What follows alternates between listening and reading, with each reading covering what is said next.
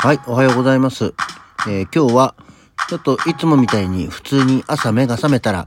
そのまま収録して朝風呂にでも行こうかなと思っていたんですが、えー起きたら全然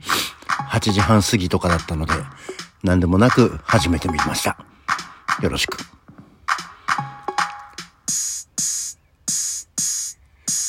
はい。改めましておはようございます。11月5日の日曜日、午前9時2分、起き抜けラジオ、西京一でございます。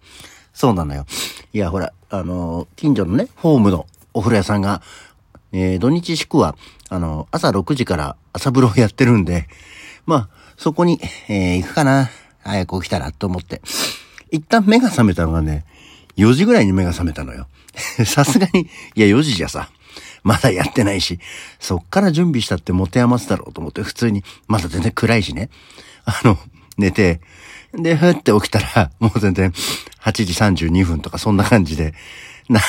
寝ちゃったな、おい、みたいな。まあ別にこれから、えーこの収録終わって、えーお風呂行ったっていいんですけど、なんかね、もう日曜日もね、9時過ぎると、何？もう朝風呂って感じじゃないんだよねってちょっと思って、そこら辺今悩ましいところでどうしようかなと思ってみたりはしておりますね。そう、お風呂といえば、あの、去年の起き抜けラジオね、例によってあの、聞き直したりしてからもやるんですけど、ちょうど去年の今頃にベランダを、お何？えー整理整頓して、あの、インフィニティチェアとかを置いて、えーベランダスタジオと、新生ベランダスタジオとして、あの、収録をね、してるんですよね。そうだ、もうもともとこの、キララジオ受けの一昨年の7月に始めた時は、その朝起きて、まあ夏、ちょ7月だったからちょうど、あの、まあベランダで、えー外で話をするっていうことをしてたんですけど、まあ冬になって寒くなって部屋に入り、で、そうすると、えー Mac とか、あの、パソコンとかがあるから、えー情報もしべらべられ、えー話のネタもそこで画面出しつつ、話しながらっていうのをやってたんですけど、まあ、あの、お風呂好きが高じて、お風呂屋さんにあったインフィニティチェアを、我が家のベランダに置くために、あの、バーベキュー道具を一掃して、で、そこに、えーくつろぎの外気浴スペースを作ったっていうね。それがもう本当に去年のちょうど今頃、えー今日で、去年の今日で、二日目、えーの ベランダ、新生ベランダスタジオからお届けてやってましたけどね。ってことはまだ外にいても、なんとなく12分、何も見ずに喋れてたんだなっていうのが、すごいなと 思ったりはしてますけど、まあもちろん今でもなんかね、ネタがある時は、あの、いいんですけど、こう、どうも今日は誰の誕生日と七十二項とか、えー今日は何の日に頼ることが多くなる 昨今ではね、恐ろしいっていうね。恐ろしくはないんだけど、ちょっと久しぶりにやってみてもいいかな。ちょっと気が向いたら今度またベランダスタジオに行こうと思ってます。もうなんかパーカー着てても寒いみたいなことをね、言ってましたね。えー今でもまあ、あの、その頃はまだちょっと外気浴、ベランダスペース、いろいろ、ああしようか、こうしようかっていう、改造計画も夢見がちにいろいろ語っておりましたが、特に結局、物を増やすこともなく、結局外気浴スペースには、あの、iPad を置くようなアームもつけずですね、えー大きめのランタンをつけて、えー夜でも過ごせるようにしてあるっていう。えー寒いから火鉢でも置こうかとか言ってたけど、まあ、寒い時は部屋入っちゃうっていうね、わかりやすい解決方法になったので、でもなんか、あ1年間使っても、こう、やっぱり飽きちゃって使わなくなったってこともなく、なんとなく風呂に入って、休みの日なんかで、風呂屋さんに行かないで家にで風呂入ると、あ、ここ使ってるから、あ、これあってよかったなって思いながら、日々はね、過ごしておりますよ。はい。そんな去年の振り返りもしつつ、うーん、まああの、来月、もう来月だね、えー AMP、ザ・パビリオンのサリーの実験室の今準備も着々としております。稽古もね、えーまだそんなにこう頻繁にガツガツっていうあれではないんですけど、稽古、稽古もやっております。で、昨日は日中、あ、衣装を探しに行かなきゃいけないなと思ってて、役柄的に今回、その、ブルーのシャツが必要。必要っていうんじゃないんですけど、まあ、ブルーのシャツがいいだろうっていうことで、えーまあ、そもそも私、ブルーのシャツ、本当にブルーの無地ブルーっていうか、水色っていうか、薄いブルーね、のシャツをそもそも持ってない。まあ、そも、ブルー系のシャツっを持ってないんでね、大体、まあ、白か黒か茶ですから、私の場合は。うん。で、えー、どうしようかなと思って、一応なんとなくこう、で、ダンガリーシャツじゃなくてさっていう、やっぱイメージがあって、こう、ワイシャツ的な、えー、シャツで、ブルーのシャツ。まあ、なくはないものじゃんと思ってはいたんですけど、えー、ただまあ形もとなんかね好きなもの気に入るものあるかどうかなと思ったんで一応川口近所にあのリサイクルショップとかあの古着屋さんがポチポチあったのでまずはそれを見に行ってみたんだけどあ値段的には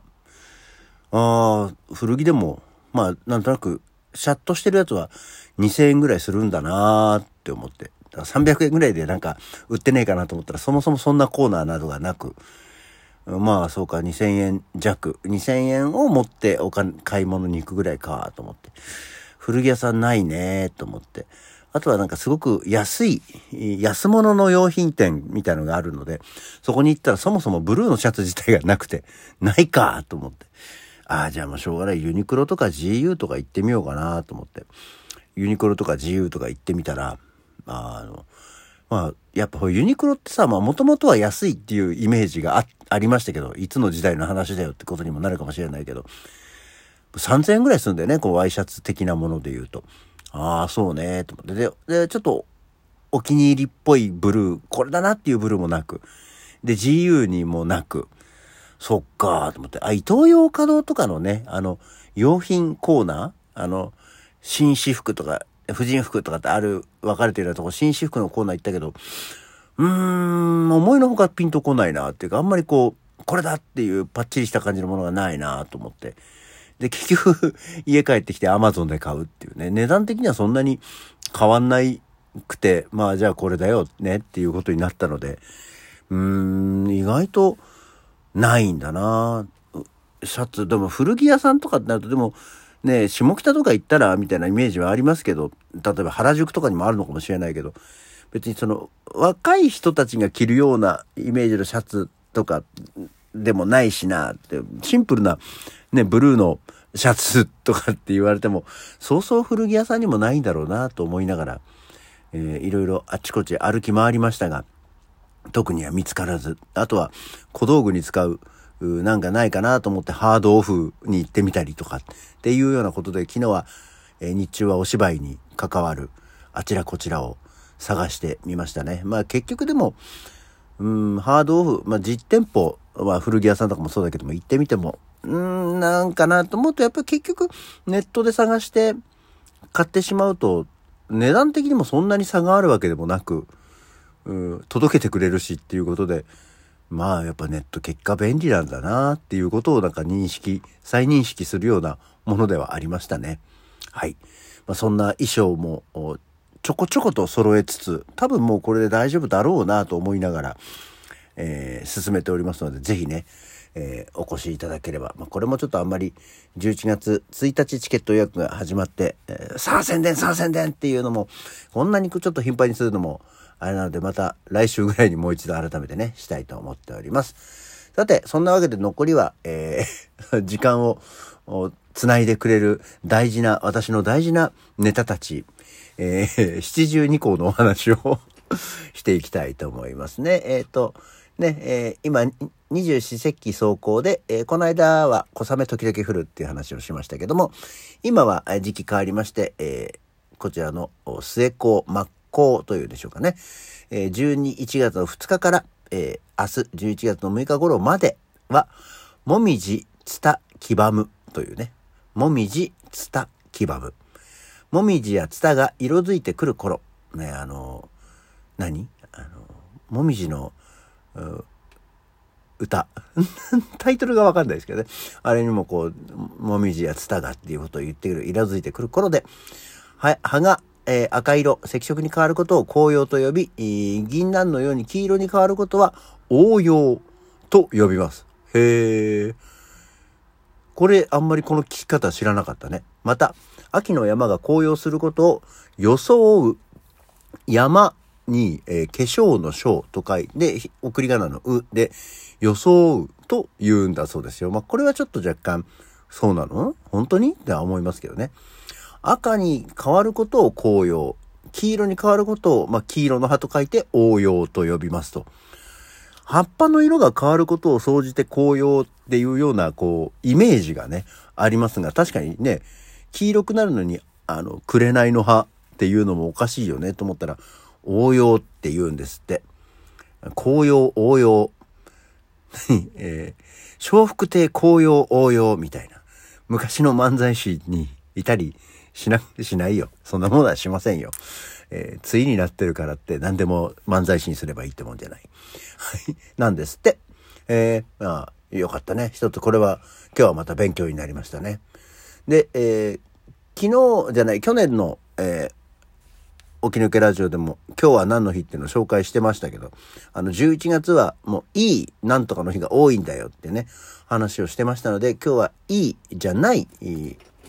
今日は何の日でいきますと、今日は世界津波の日だそうですよ。あの、国連で決めたやつですね。はい。これはですね、あの、平成27年、2015年に制定されたんですけど、元はというのは、1854年に和歌山県で起きた大津波、村人が自ら、収穫した稲むらに火をつけることで早期に警報を発し、避難させたことにより村民の命を救い、被災地のより良い復興に尽力した稲むらの日の逸話に由来しているということで、えー、国連で、えー、決まった、そうですよ。そんなのがあるんだねっていうのもあって、合わせて、えー、今日は日本的には津波防災の日っていうのでもあるんだそうですよ。えー、まあこの津波、国際世界津波の日を受けて、えー、まあ11月、3月11日の東日本大震災のものも含めての日だそうですっていうは時間がなくなったということで今日の起き抜けラジオはこの辺で。それじゃあまた次回。